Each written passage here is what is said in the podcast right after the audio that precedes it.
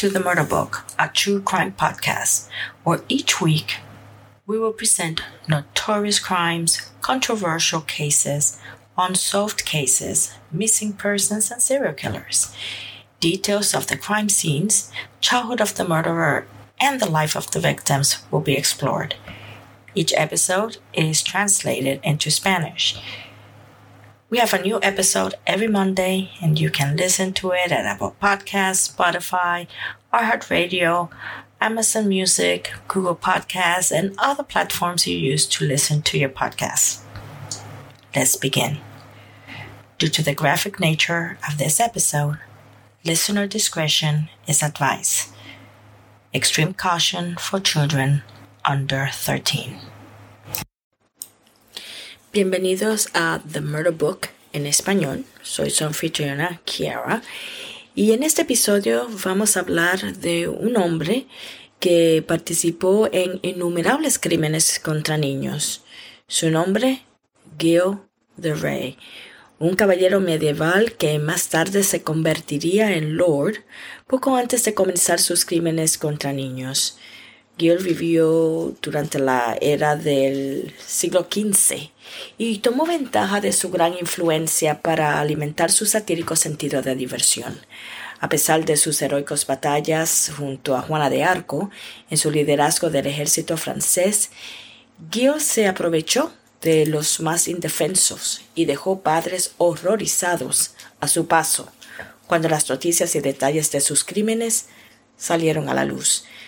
Si bien la mayor parte de la vida de Gil fue dedicada a herir niños y alimentar sus egoístas y enfermizos deseos, los crímenes de Gil trajeron una reforma al tratamiento de los niños y sirvieron como precedente para futuros reglamentos implicando crímenes similares. La vida de Gil de Rey sirve como ejemplo de lo que ocurre cuando permite que sus deseos egoístas reemplacen el cuidado y consideración para con otros. Gil de Rey será para siempre recordado no por ser un héroe en los campos de batalla, pero sí por sus cobardes actos por propio placer, nombrándolo como el primer asesino en serie de Bretaña. Comencemos. Gil de Rey nació una noche del año 1405 en el lugar al que la era moderna le dio el nombre de Francia, conocido como Bretaña, por aquel tiempo. Debido a la falta de registros históricos de esta parte de la historia medieval, muy poco se conoce con respecto a la infancia de Gil. De los documentos históricos de aquellos días, se descubrió que Gil permaneció a la familia de Guy II Montmorency Laval y de Marie de Creon. Juntos, Gil y sus padres residieron en el castillo familiar ubicado en Champtocé-sur-Loire y se cree ampliamente que Gil fue un niño muy listo, a menudo hablando en diferentes idiomas y dominando el difícil idioma latín a una edad muy temprana. Desde sus años prepúberes, Gil comenzó a iluminar y traducir manuscritos para su padre. Alineando su educación con la educación de otros niños de Francia, los padres de Gil dividieron su educación entre años de una escuela regular y una escuela militar. El ejército francés era la, fuerza estabilizada del siglo XV debido a sus fuertes programas de desarrollo militar dentro de varias escuelas a lo largo de Francia. La familia de Rey era afluente, influyente, y se cree ampliamente que estuvieron entre las familias que lideraban Francia en aquel entonces. En suma, a ser altamente inteligente a tan temprana edad, Gil fue también visto como un arrogante y obstinado. Sin embargo, demostró un liderazgo sólido y aquellos que lo rodeaban aceptaban su comportamiento como simples acompañamientos característicos de los líderes. En 1415, la tragedia azotó a la familia de Gil cuando sus padres murieron, ambos el mismo día por causas no registradas o desconocidas. Esto dejó de Gil como único heredero de una gran fortuna, impulsándolo instantáneamente a nuevas alturas de liderazgo y promesa. Actuando como su guardián por el resto de los años de Gil como niño, Jean de Craon llevó a Gil y a su hermano menor René de la Sus. Debido a la corta edad de René, este fue excluido de los beneficios de la herencia. A pesar del cuidado de Crown, este hombre demostraría ser un perjuicio en la vida de Gil. Jean de Crown era el abuelo materno de Gil, dándole a ambos un vínculo instantáneo. Fomentando este vínculo, Jean le dio a Gil todo lo que deseaba, incluyendo mujeres. Jean de Craon era un conocido estafador de esa época, pero sus habilidades financieras lo ayudaron a mantener a sus seguidores e influencia. Cuando Gil cumplió 12 años, Jean intentó unir los dos amores de Gil, mujeres y finanzas, a través del matrimonio con Jean Painel.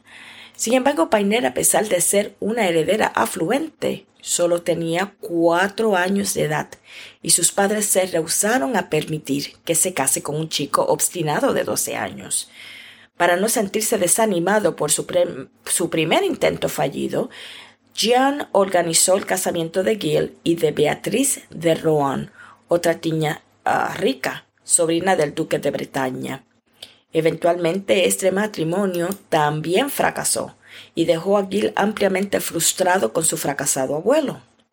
En contra de los deseos de Gil, Jean eventualmente organizó un exitoso casamiento entre Catherine de Thouars, la hija de la Vendée, y Poitou, dos influyentes y afluentes líderes dentro de Gran Bretaña, de Bretaña, ah, Bretaña, no Gran Bretaña. Aunque este casamiento era insoportable de sobrellevar para Catherine, le dio a Gil los dos elementos que buscaba en la vida, una mujer para tener un hijo y la seguridad financiera que la herencia de Catherine prometía. Ambos tendrían un hijo nueve años más tarde luego de haberse casado, una niña llamada Marie. Si bien la vida de, de, Gil parecía eh, llevarlo hacia la felicidad y la riqueza, era notorio que Gil estaba cada vez más deprimido y enojado. Gil tenía el liderazgo y seguridad financiera que todo hombre parecía querer tener. Aún así, él era muy infeliz.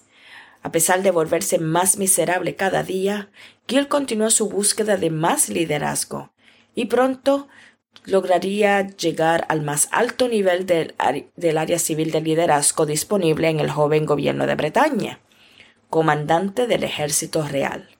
Para Gil, los días venideros tendrían un gran liderazgo, afluencia financiera y fama creciente. Sin embargo, también mantendría una obscura transición en la vida de Gil, cuando él finalmente encontraría un elemento del cual derivar felicidad, el, el fallecimiento de los indefensos. La guerra de la sucesión bretona había terminado, pero aún habían frecuentes ataques hacia los miembros del gobierno de Bretaña, específicamente los duques de la Casa de Montfort. Estos ataques le darían la oportunidad a Gil de demostrar sus habilidades militares y planes estratégicos. Hasta este punto, Gil había trabajado simplemente dentro de su propio castillo, alimentándose de la estabilidad financiera que su matrimonio y su herencia le dieron. Sin embargo, sus servicios, militares fueron solicitados a medida que los ataques se intensificaron. A sus 16 años, Gilles tomó su lugar como ayudante de la Casa de Montfort, para así alinearse con los duques de la Casa de Montfort, esta movida demostró ser muy redituable para el chico, al que se le pagó por su sacrificio y sus peligrosas acciones a través de varias concesiones de tierras que Gil podía convertir en finanzas nuevamente. Una vez más, la vida de Gil encontró su principio central en derivar tanta riqueza financiera como sea posible. Como suerte de avaro, Giles era conocido por no mostrar ningún esfuerzo filantrópico hacia los ciudadanos del pueblo.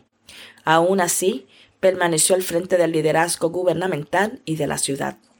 La vida del liderazgo de Gil dentro de la milicia continuó con darle el título de comandante del ejército real en 1425.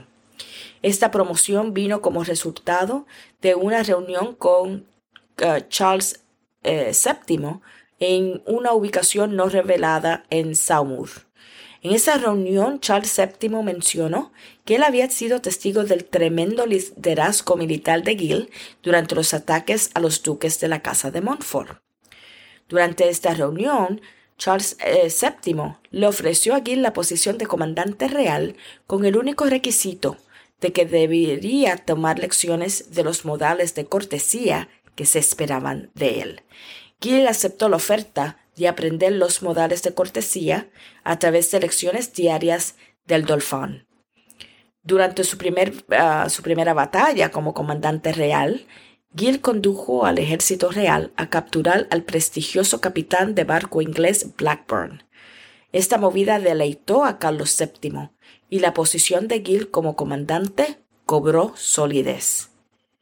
Gil continuaría sirviendo como comandante real desde 1425 hasta 1435. Durante muchas de sus batallas, Gil fue notorio por el temerario abandono con el cual abordaba cada batalla. Durante la Guerra de los Cien Años, el liderazgo agresivo de Gil había venido a jugar poderosamente. Fue durante este periodo que uno de los dúos más fuertes en las batallas de la era medieval había sido creado. En 1429, Gil fue presentado a Juana de Alco, la heroica mujer líder de una pequeña porción del ejército. Juana de Arco necesitaba más ayuda militar para continuar su asedio de las tropas inglesas, un movimiento que Gil estaba dispuesto a hacer. En suma, Gil proporcionó su propio liderazgo y los dos fueron a vencer a las tropas de Inglaterra y Burundi en batallas secuenciales. Gil estaba en realidad junto ah, a Juana de Alco por el asedio total de Orleans aunque su nombre no figura en la mayor parte de los libros de historia debido a las atrocidades que iba a cometer más tarde en su vida. Tras la victoria en el asedio de Orleans, Gil fue condecorado con el distinguido honor de ser uno de los cuatro lords que soportaría la Holy Ampula, ya que hizo su movimiento desde el Abbey de Saint-Rémy hasta el Notre Dame de Reims, en celebración y tradición de Carlos VII o Charles VII, siendo consagrado como el siguiente rey de la gente de Francia. Este movimiento solo reforzó su posición dentro del ejército francés y lo condujo a que sus tropas sean vistas como una mayor sensación de jactancia. Para enaltecer su orgullo, Gil fue certificado como mariscal de Francia en el día de la consagración del rey Charles VII. Un movimiento de ese calibre distinguió a Gil y su fama continuó creciendo a lo largo de Francia.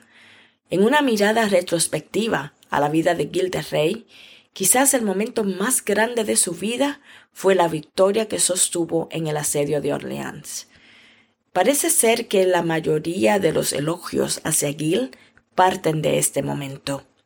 Un elogio como este eh, hubiera sido la adición de, las armas reales al abrigo personal de armas de Gil. Un permiso como este efectivamente coronó a Gil como un honorario miembro de la familia real, un honor recibido por algunos, pero codiciados por muchos. La edición Una flor de Lee, creciendo, mostraba varias palabras que Gil creía ejemplificar mejor. Estas palabras y frases incluían altos y encomiables servicios, grandes riesgos y peligros, y otras hazañas valientes. Era fácil aseverar que Gil estaba bastante encantado con su valentía contra los ingleses durante su permanencia como comandante real. La relación de Gil con Juana de Arco se agrió significativamente tras la guerra y culminó con Juana de Arco ardiendo sola en la estaca. De hecho, Gil ni siquiera eh, estuvo presente cuando incineraron a Juana de Arco. Un movimiento así fue muy cobarde. Sin embargo, se distanció lo suficiente de Juana de Arco para arriesgarse a ser incinerado en la estaca él mismo. Cuando el guardián de Gil de hace muchos años murió el 15 de noviembre de 1432, dejó en claro su descontento con su nieto a través de su testamento. En tiempos medievales, la posesión más grande que uno podía darle a sus herederos era su espada y su pechera. Tal gesto denotaba respeto y admiración. Gil debería haber sido el primero de la línea familiar en recibir tal honor, pero su abuelo no pensaba esto en absoluto, dado el último fracaso financiero de Gil. Gil había comenzado a gastar su dinero su agresiva y, y atolondradamente, algo que su abuelo consideraría contradictorio a la fe de la familia. Con esto en mente, Gil fue observado por la espada y la pechera, ambos de los cuales fueron heredados a su hermano menor de la SUS. Furioso por tal movimiento, Gil se rehusó a asistir al funeral de su abuelo y en lugar de ello comenzó a hacer compras aún más superficiales. Fue en ese entonces que las acciones de Gil comenzaron la transición y la primera audiencia de dicha transición estaba muy cerca suyo, su familia. En 1435, Gil abandonó su posición de comandante del ejército real para enfocarse en una obra que él mismo había escrito y en una capilla, conocido como la Capilla de los Santos Inocentes. La obra se convirtió en una de las realizaciones más extravagantes de su tiempo, como así también en la producción más costosa de aquel entonces. Independientemente de haber tenido algún apoyo financiero mientras la obra estaba siendo escrita, Gil se encargó de la producción e hizo adquisiciones costosas y precipitadas para la realización. Sin embargo, Gil pronto se quedó sin dinero. Se vio forzado a vender todas sus propiedades para poder llevar a cabo la producción de la obra. Con la obra ni siquiera estando cerca de su producción, la familia de Gil comenzó a buscar ayuda del gobierno para recibir una orden para que Gil deje de gastar dinero. Eventualmente la orden llegó, pero no antes de que la obra ya haya sido realizada. A lo largo de toda la presentación se proveyó de comida y bebida ilimitadas para el público a expensas personales de Gil, mientras que el elenco descartó cada pieza de vestuario luego de la obra a órdenes de Gil. A pesar de haber perdido su fortuna en una triste obra, Gil aún estaba esperanzado y deseaba gastar más dinero. El gobierno había anunciado que Gil no podría vender nada más debido a su hábito derrochador. Este fallo no se hizo cumplir en Bretaña. Sin embargo, Gil simplemente se mudó a esta ubicación, ya que no tenía permitido hacer compras en Orleans. Gil pronto comenzó a explorar el mundo del oculto, preguntándole a toda la gente si alguien sabía cómo invocar demonios y los principios de la alquimia para ir a su castillo. Durante uno de los momentos de invocación, Gil estaba intentando hablar con un demonio llamado Barron, pero fracasó luego de tres intentos. El hombre que ayudaba a Gil en estos intentos le ordenó a Gil traer una taza llena de pedazos del cuerpo de un niño. Gil regresó al poco tiempo con extremidades, presumiblemente de su primera víctima. Desgraciadamente, el demonio nunca fue invocado y Gil quedó quebrado financiera y espiritualmente.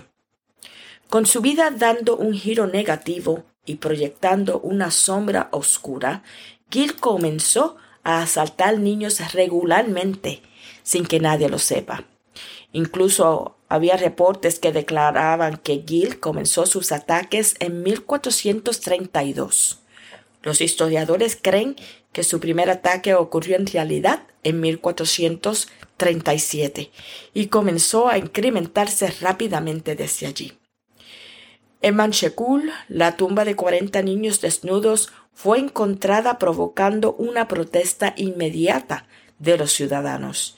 Sin embargo, nada se hizo y Gil simplemente aseguró a sus constituyentes que él mismo había investigado el crimen. La primera víctima identificada de Gil parece haber sido un niño de 12 años de nombre Judon. Este niño contactó a Gil a través de un fabricante de pieles de nombre eh, Gigel Hilaret. Y en este punto Gil estaba realizando los ataques con la ayuda de sus primos, Gil de Sillé y Roger de Briqueville. Este par de hombres habían proporcionado o le habrían proporcionado a Gil numerosos niños cada día sistemáticamente para que pudiera realizar sus actos de autosatisfacción en ellos antes de matarlos. Durante la rutina del secuestro de un niño, los dos hombres habían vestido al niño con ropas caras para hacer parecer que la familia de Gil estaba adoptando al niño. Entonces Gil habría forzado al niño a consumir una gran cantidad de alcohol. Tras la cena, el niño había, habría sido conducido a un cuarto en el cual Gil había instruido a sus sirvientes de solo admitir su entrada y la de sus dos primos. Una vez dentro del cuarto, Gil le habría revelado su sádico plan al niño en un intento por, de generar terror en el niño. En dicha confesión, Gil admitiría que este era su parte favorita del ritual. Gil entonces procedería a desnudar al niño, colgarlo del techo con una soga áspera y entonces realizar una variedad de actos sexuales en el niño. Gil admitió que los llantos de súplica y desesperación del chico eran su mayor fuente de placer. Luego de doblegar al niño, Gil lo bajaría de la soga, le aseguraría que todo iba a estar bien, y entonces procedería a bien matar al niño él mismo, o hacer que alguno de sus cómplices lo hicieran. Tales sádicas rutinas eran gráficas, pero tristemente llevadas a cabo día tras día por Gil. En una parte posterior de su testimonio, Gil contaba cómo habría besado a los niños antes de que éstos fueran brutalmente asesinados. Si el chico era guapo o bello, entonces Gil procedería a abrir el cuerpo del niño completamente para admirar sus órganos internos, un acto que Gil decía proporcionarle un mayor disfrute. Tras el ritual de matar al niño, Gil quemaría el cuerpo de la criatura, parte por parte, en el hogar, a leña, de su cuarto. La disección del cuerpo de antemano permitía que el aroma quede contenido y le permitía a Gil muchas más formas sádicas de satisfacerse a sí mismo. Aunque Gil estaba profundamente ensimismado en sus rutinas diarias de asesinar niños, el fin del horror estaba al alcance de la mano y pronto Gil estaría experimentando una pequeña porción de la tortura en la que expuso a todos estos niños. En mayo de 1440, Gil cometió un error crítico al asaltar y asesinar a un niño que resultó ser hijo del clérigo local.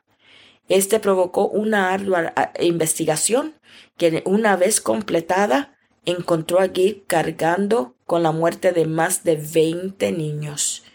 Gil fue inmediatamente arrestado y llevado a juicio. Durante el juicio, los testimonios y descripciones de los asesinatos se volvieron tan gráficos que el juez ordenó que las declaraciones sean borradas de los registros de la Corte Real. Al culminar el juicio, Gil fue declarado culpable con el cargo de asesinato de más de ochenta niños. Si bien solo ochenta de los niños pudieron ser identificados, el número estimado de muertes resta en más de seiscientos niños. Ya que el juez estaba completamente convencido de la culpabilidad de Gil, ordenó que fuera colgado junto con sus dos primos. Tras la larga ceremonia, Gil fue llevado a Ledebis para su muerte. En concordancia con sus exigencias, Gil fue colgado antes que sus dos cómplices fueran incinerados y su cuerpo fue retirado al cabo de su incineración. El cuerpo de Gil fue finalmente enterrado en Notre Dame de Cam, mientras que los cuerpos de sus cómplices les fue permitido arder antes de ser subsecuentemente esparcidos a lo largo de la llanura de Rey. La vida de Gil, pura maldad, finalmente conoció su fin y la muerte que infligió a tantos ahora era infligida sobre él.